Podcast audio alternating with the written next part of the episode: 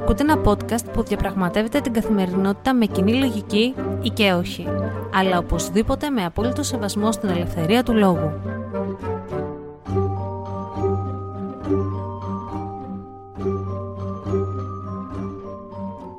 Καλημέρα σας ή καλησπέρα σας, γιατί δεν ξέρω τι ώρα ακούτε αυτό το podcast. Είμαι η Αναστασία και καλώς ήρθατε σε ένα ακόμα επεισόδιο του Common Sense Diary.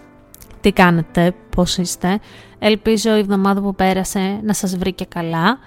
Εμένα με έχει βρει με απέραντα νεύρα, πράγματα στη δουλειά τα οποία γίνονται και με εκνευρίζουν και πραγματικά σήμερα ήταν το κερασάκι στην τούρτα γιατί είναι πάρα πολύ άσχημο οι συνεργάτες σου να μην σε υπολογίζουν. Μιλώ με γρίφους γέροντα, αλλά ξέρω ότι με νιώθετε κι εσείς. Και θα μου πεις να σας έπιε συνεργάτη σου, δική σου δουλειά δεν είναι; Έλα όμως που και στη δική σου δουλειά συνεργάζεσαι με κάποιους εξωτερικούς παράγοντες και όταν αυτοί οι εξωτερικοί παράγοντες δεν σε υπολογίζουν, έρχονται τα νεύρα, φεύγουν πάνω από το κεφάλι, τεντώνεται η τρίχα και θέλεις να σκοτώσεις άνθρωπο.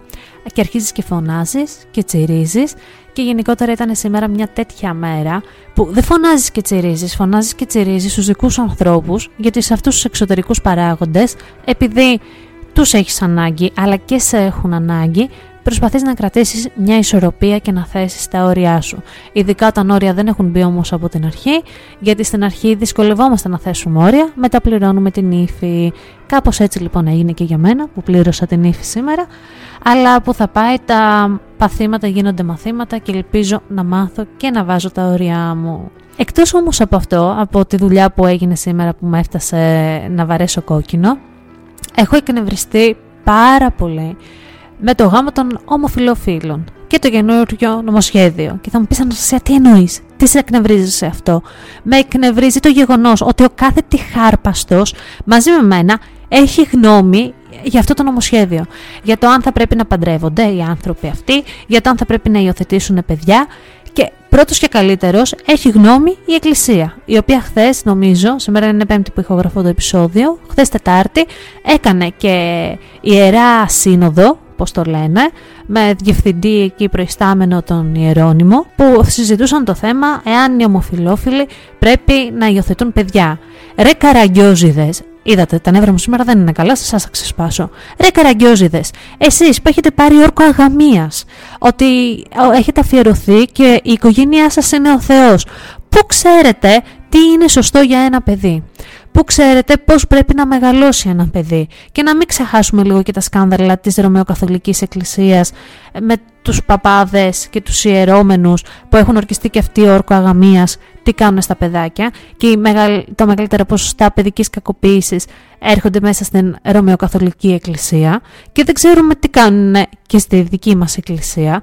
Δεν θέλω να γίνω αφοριστική και δεν θέλω να τους βάλω όλους μέσα, αλλά πραγματικά όπως σε μένα λοιπόν δεν μου πέφτει λόγος για το τι γίνεται μέσα στην Εκκλησία, για το ποιος θα γίνει πατριάρχης, ποιος θα γίνει αρχιεπίσκοπος, ποιος θα γίνει ιερωμένος, ποιος θα γίνει πρωτοπρεσβύτερος, πρεσβύτερος και όλα αυτά τα αξιώματα και δεν με ρωτάει κανένας, έτσι δεν θέλω κι εγώ να παίρνω τη γνώμη και την απέτηση της Εκκλησίας για το αν θα παντρευτώ ένα άτομο του ίδιου φίλου με μένα και αν μαζί με αυτό το άτομο του ίδιου φίλου υιοθετήσω παιδί. Και μιλάμε τώρα για πρότυπα, όπως διατείνονται και σχίζουν τα ημάτια τους, ότι τα παιδιά αυτά χάνουν το πρότυπο της μάνας και του πατέρα και μπερδεύονται. Άλλα μπουρμπούτσαλα θα σκεφτείτε. Πόσες μονογονεϊκές οικογένειες γνωρίζετε, οι οποίες μεγαλώνουν τα παιδιά τους και μπορεί να είναι ή οι μαμάδες μόνες που μεγαλώνουν ή οι μπαμπάδες μόνοι τους που μεγαλώνουν ένα παιδί; Συγγνώμη, αλλά αυτό συνέβαινε από όταν ήμουν εγώ μικρό παιδί. Όχι τόσο συχνό φαινόμενο, αλλά υπήρχαν μαμάδες οι οποίες μεγαλώνουν τα παιδάκια τους μόνες τους και οι μπαμπάδε ήταν οι μπαμπάδε του Σαββατοκύριακου. Και τώρα στις μέρες μας είναι ακόμα πιο συχνό φαινόμενο να υπάρχουν ο μπαμπάς του Σαββατοκύριακου ή σε κάποιες περιπτώσεις και η μαμά του Σαββατοκύριακου. Αυτά τα παιδιά δηλαδή τι θέλετε να μου πείτε, ότι χάονται, ότι δεν ξέρουν ποιο είναι το πρότυπο της μάνας και του πατέρα, ή ο πατέρας αρκεί για ένα Σαββατοκύριακο, ή η μάνα αρκεί μόνο για ένα Σαββατοκύριακο και το παιδί θα πάθει το μεγάλο σοκ της ζωής του εάν υιοθετηθεί από ένα ομοφιλόφιλο ζευγάρι, από δύο γυναίκες ή από δύο άντρες. Πάτε καλά! Δεν ξέρω πόσες ανάσες πρέπει να πάρω. και ο γάμος μεταξύ των ομοφιλοφίλων. Ένα σύμφωνο συμβίωσης μπορεί να αρκεί σε μένα, στον Χ, τον Ψ, τον Ω, αλλά σε κάποια άτομα μπορεί να μην αρκεί. Πού κολλιόμαστε για το θέμα γάμος; Κολλιόμαστε στο γεγονός ότι τα ομοφυλόφιλα άτομα τα οποία θα παντρευτούν θα αναγνωρίζονται και διαφορετικά από την κοινωνία από ό,τι αναγνωρίζονται με το σύμφωνο συμβίωσης. Δεν είμαι ε, δικηγόρος, δεν τα έχω ψάξει καλά, δεν ξέρω ποιες είναι οι διαφορές, αλλά σίγουρα υπάρχουν διαφορές. Και στο κάτω-κάτω της γραφής θέλω να θέσω δύο κατά εμέ λογικά ερωτήματα. Το πρώτο είναι ποιος μας θέσπισε κριτές και να παίρνουμε αποφάσεις για τις ζωές των άλλων, για το ποιους θα αγαπήσουν και το ποιους θα παντρευτούν. Ποιος μας έχει πει ότι εσείς έχετε το δικαίωμα να το κάνετε αυτό; Και ρωτώ και τους 300 της Βουλής μέσα, που κάποιοι είναι κατά του νομοσχεδίου, κάποιοι είναι υπέρ του νομοσχεδίου, και ρωτάω και τον κάθε έναν σε κάθε καφενείο που υπάρχει και εδώ και στο χωριό μου και στην Αθήνα και στη Θεσσαλονίκη, που κάθεται και λέει το κοντό του και το μακρύ του. Εσύ, φίλε μου, ρώτησες κανέναν ποια θα ερωτευτείς, ποιον θα αγαπήσεις. Ένας άντρας ή μία γυναίκα που αγαπάει έναν άντρα ή μια άλλη γυναίκα, γιατί να σε ρωτήσει; Και γιατί να σε ρωτήσει ποιος θα είναι ο παντοτινός της σύντροφος ή η παντοτινή της σύντροφος ή ο παντοτινός του σύντροφος; Καταλάβετε τι θέλω να πω, αλλά το νευρό μου είναι εκεί πάνω. Για ποιο λόγο να σε ρωτήσει αν θέλει να τον παντρευτεί, να κάνει οικογένεια μαζί του; Και το δεύτερο ερώτημα που θέλω να θέσω. Τόσα παιδιά είναι στα ιδρύματα. Τόσα παιδιά κακοποιούνται από τους βιολογικούς τους γονείς. Στο προηγούμενο επεισόδιο τα λέγαμε. Ε, στην Βέρεια, στο Μακρυχώρι, η Μαθίας σκότωσε το παιδάκι της στο ξύλο. Η κοπέλα είχε ψυχολογικά προβλήματα και κανένας δεν φρόντισε γι' αυτό. Εκεί η κοινωνία σώπασε. Εκεί δεν μπορούσαμε να το αγγίξουμε το θέμα. Είναι μάνα. Το σκότωσε. Είχε ψυχολογικά προβλήματα. Το σκότωσε και το άλλο το τετράχρονο αγοράκι που ο πατριός του το έχει κυριολεκτικά αφήσει εγκεφαλικά νεκρό σε μια εντατική και δεν ήταν η πρώτη φορά που το έφτασε σε αυτό το σημείο από ξυλοδαρμό και το αδελφάκι του το δεύτερο έκανε εγχείρηση στο χέρι του γιατί είχε πολλαπλά κατάγματα και τα παιδιά κακοποιούνταν συστηματικά και κάθε μήνα βρισκόντουσαν μέσα σε ένα νοσοκομείο και εκεί δεν βρήκα κανέναν να αναρωτιέται αν αξίζει σε αυτούς τους γονείς σε πολλά εισαγωγικά να μεγαλώσουν τα συγκεκριμένα παιδιά. Εκεί η κοινωνία κάνει μόκο. Εκεί δεν μιλάει και κατά τα άλλα μας ενδιαφέρει για το αν ένα ομοφυλόφιλο ζευγάρι μπορεί να μεγαλώσει παιδιά. Μπορεί τι λέτε καραγκιόζιδε, που τα έχω πάρει κιόλας. Θα σας ρωτήσουμε κιόλας και θα σας ρωτήσουν κιόλας για το αν θα μεγαλώσουν. Δεν βλέπετε την κατάδια της κοινωνίας μας και τη σαπίλα. Δηλαδή, οι βιολογικοί γονείς είναι καλύτεροι που τα σκοτώνουν στο ξύλο, που τα στέλνουν στο νοσοκομείο. Και θα μου πεις να σα ήταν ο πατριός. Ήταν ο πατριός, η μάνα τι έκανε; Έβλεπε το παιδί της να τη κάνει σαν καρπούζι κάτω και δεν έκανε τίποτα. Ξαναγύριζε σε αυτόν. Και θα μου πεις, Αναστασία, ήταν μια κακοποιημένη γυναίκα. Ρε παιδιά, ναι, θα το σεβαστώ το γεγονός ότι ήταν μια κακοποιημένη γυναίκα και μπορεί αυτό να ήταν το μοτίβο αγάπης που ένιωθε. Αυτό ήταν η ζώνη ασφαλείας της. Αλλά όταν κάνεις ένα παιδί, γίνεσαι σκύλα. Δεν ανέχεσαι να το χτυπάνε, δεν ανέχεσαι να του φέρονται άσχημα. Και κατά τα άλλα, μας νοιάζει το πρότυπο της μάνας και το πρότυπο του πατέρα. Είμαι μάνα και έχω κάθε δικαίωμα να πω ότι τα παιδιά δεν χρειάζονται ούτε μάνα συγκεκριμένα, ούτε πατέρα για να μεγαλώσουν. Τα παιδιά χρειάζονται κατανόηση, αγάπη, όρια και ασφάλεια. Κανένας από εμάς που γίναμε γονείς δεν πέρασε κάποιο τεστ για να δουν αν είμαστε ικανοί να γίνουμε γονείς. Να μας πει κάποιος «Ρε φίλε, εσύ κάνει να κάνεις παιδιά». Περνάμε τεστ για τις δεξιότητές μας από τα πιο μικρά μέχρι τα πιο μεγάλα. Από δουλειές, χόμπι, τα πάντα περνάμε τεστ. Στο να γίνουμε γονείς και να φέρουμε ανθρώπους στην κοινωνία οι οποίοι δεν μας ρώτησαν για να έρθουν στην κοινωνία, πήραμε την απόφαση μόνοι μας και τους φέραμε, δεν μας έλεγξε κανείς. Ούτε ψυχολογικά, ούτε τεστ δεξιοτήτων, αν έχουμε υπομονή, αν μπορούμε να τα καταφέρουμε. Οπότε μην ακούω μπαρούφες. Ήταν ένα ξέσπασμά μου, το καταλαβαίνω ότι είναι ξέσπασμα, ήταν εκεί μέρα φορτισμένη, αλλά δεν γίνεται να ακούω τόσες γνώμες αριστερά και δεξιά και δεν γίνεται να ακούω αυτές τις γνώμες, γιατί από τη μία ναι δεν μας ενδιαφέρει, αλλά από την άλλη μας ενδιαφέρει κιόλας. Δεν γίνεται να, στο 2024 να μιλάμε για ανθρώπους β' κατηγορίας.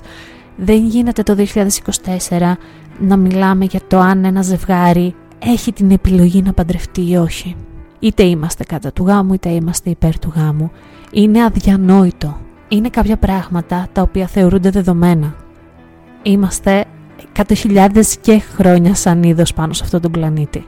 Γιατί να βάζουμε τόσα στεγανά; Γιατί να βάζουμε τόσα κουτιά; Δεν γίνεται να είμαστε σε μια κοινωνία που τώρα δειλά-δειλά αποδέχεται τα γκέι ζευγάρια, τις λεσβίες, τα τρανς άτομα. Και επίσης δεν γίνεται το 2024 με όλα αυτά που γίνονται γύρω μας και με τις πληροφορίες που τρέχουν τόσο γρήγορα να μιλάμε για πρότυπα μάνας και πατέρα. Όλα αυτά είναι φεδρά. Και δεν γίνεται το 2024 να στηριζόμαστε στην Εκκλησία και στη στενομυαλιά της Εκκλησίας η οποία εδρεώθηκε πριν από 1800 χρόνια και γράφτηκε από άντρες στην Μεσοποταμία πριν από 1800 χρόνια. Γιατί δεν διάβασα κάπου ο Χριστός, αυτός ο μάγκας, να λέει κάτι για τους ομοφιλόφιλους, να λέει κάτι για τις λεσβίες, να λέει κάτι για τους γονείς που θέλουν να υιοθετήσουν παιδιά. Από ό,τι θυμάμαι και αυτά που διδάχτηκα και διάβασα, δίδασκε την αγάπη. Αγαπάτε αλλήλους. Ο έχων ένα χιτόνα να δίνει το δεύτερο. Αγκαλιάστε τα παιδιά γιατί θα μπουν τα πρώτα στο βασίλειο του ουρανού.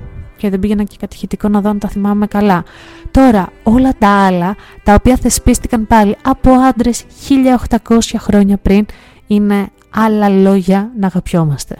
Αυτά είναι ολίγης, εννοείται ότι θέλω την γνώμη σας. Θέλω να μου πείτε και εσείς τις σκέψεις σας.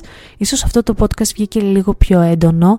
Ήταν πιο έντονο γιατί είναι κάποια πράγματα τα οποία με πνίγουν. Ε, τα θεωρώ αυτονόητα και όταν μπαίνουμε σε συζητήσεις επί συζητήσεων ε, δεν το καταλαβαίνω, δεν το χωράει το μυαλό μου. Είναι τόσο απλά αυτά τα πράγματα όπως το ένα και ένα κάνουν δύο. Θα έπρεπε να έχουν λυθεί ήδη.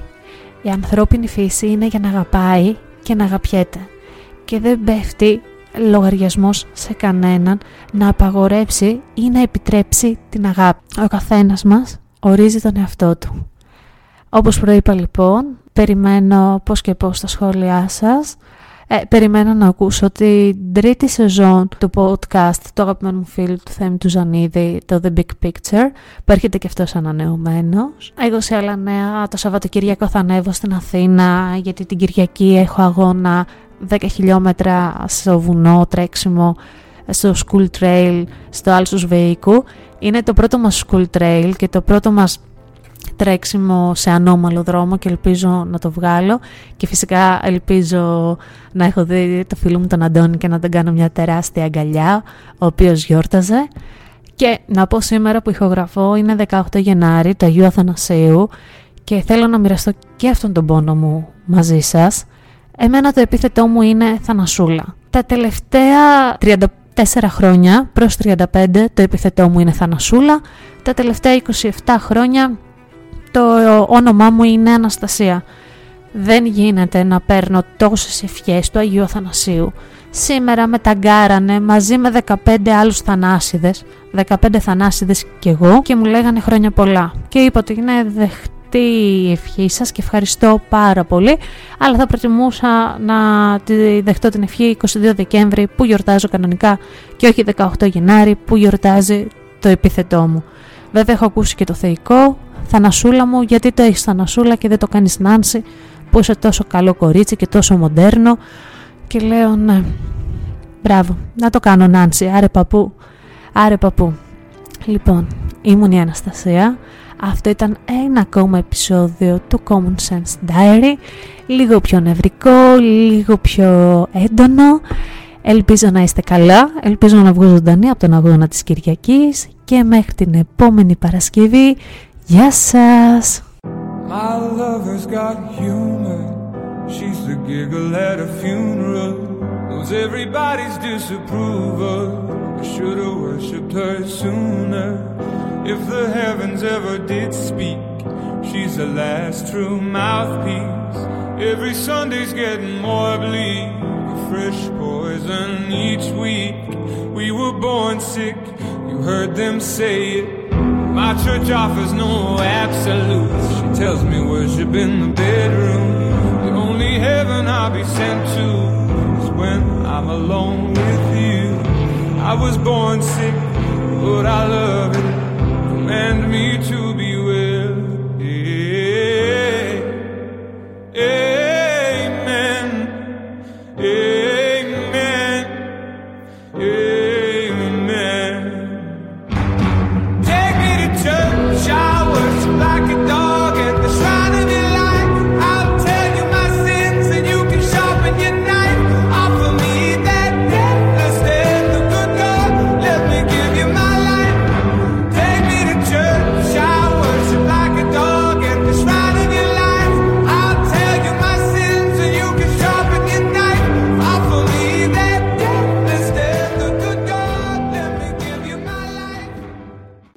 podcast βγαίνει κάθε Παρασκευή πρωί και μπορείτε να μας ακούσετε σε όσες πλατφόρμες υποστηρίζουν podcast. Μπορείτε να μας ακολουθήσετε στο λογαριασμό μας στο Instagram common κάτω παύλα science κάτω παύλα diary όπου περιμένουμε τις απόψεις σας αρκεί να γίνονται με σεβασμό και να έχουν επιχειρήματα.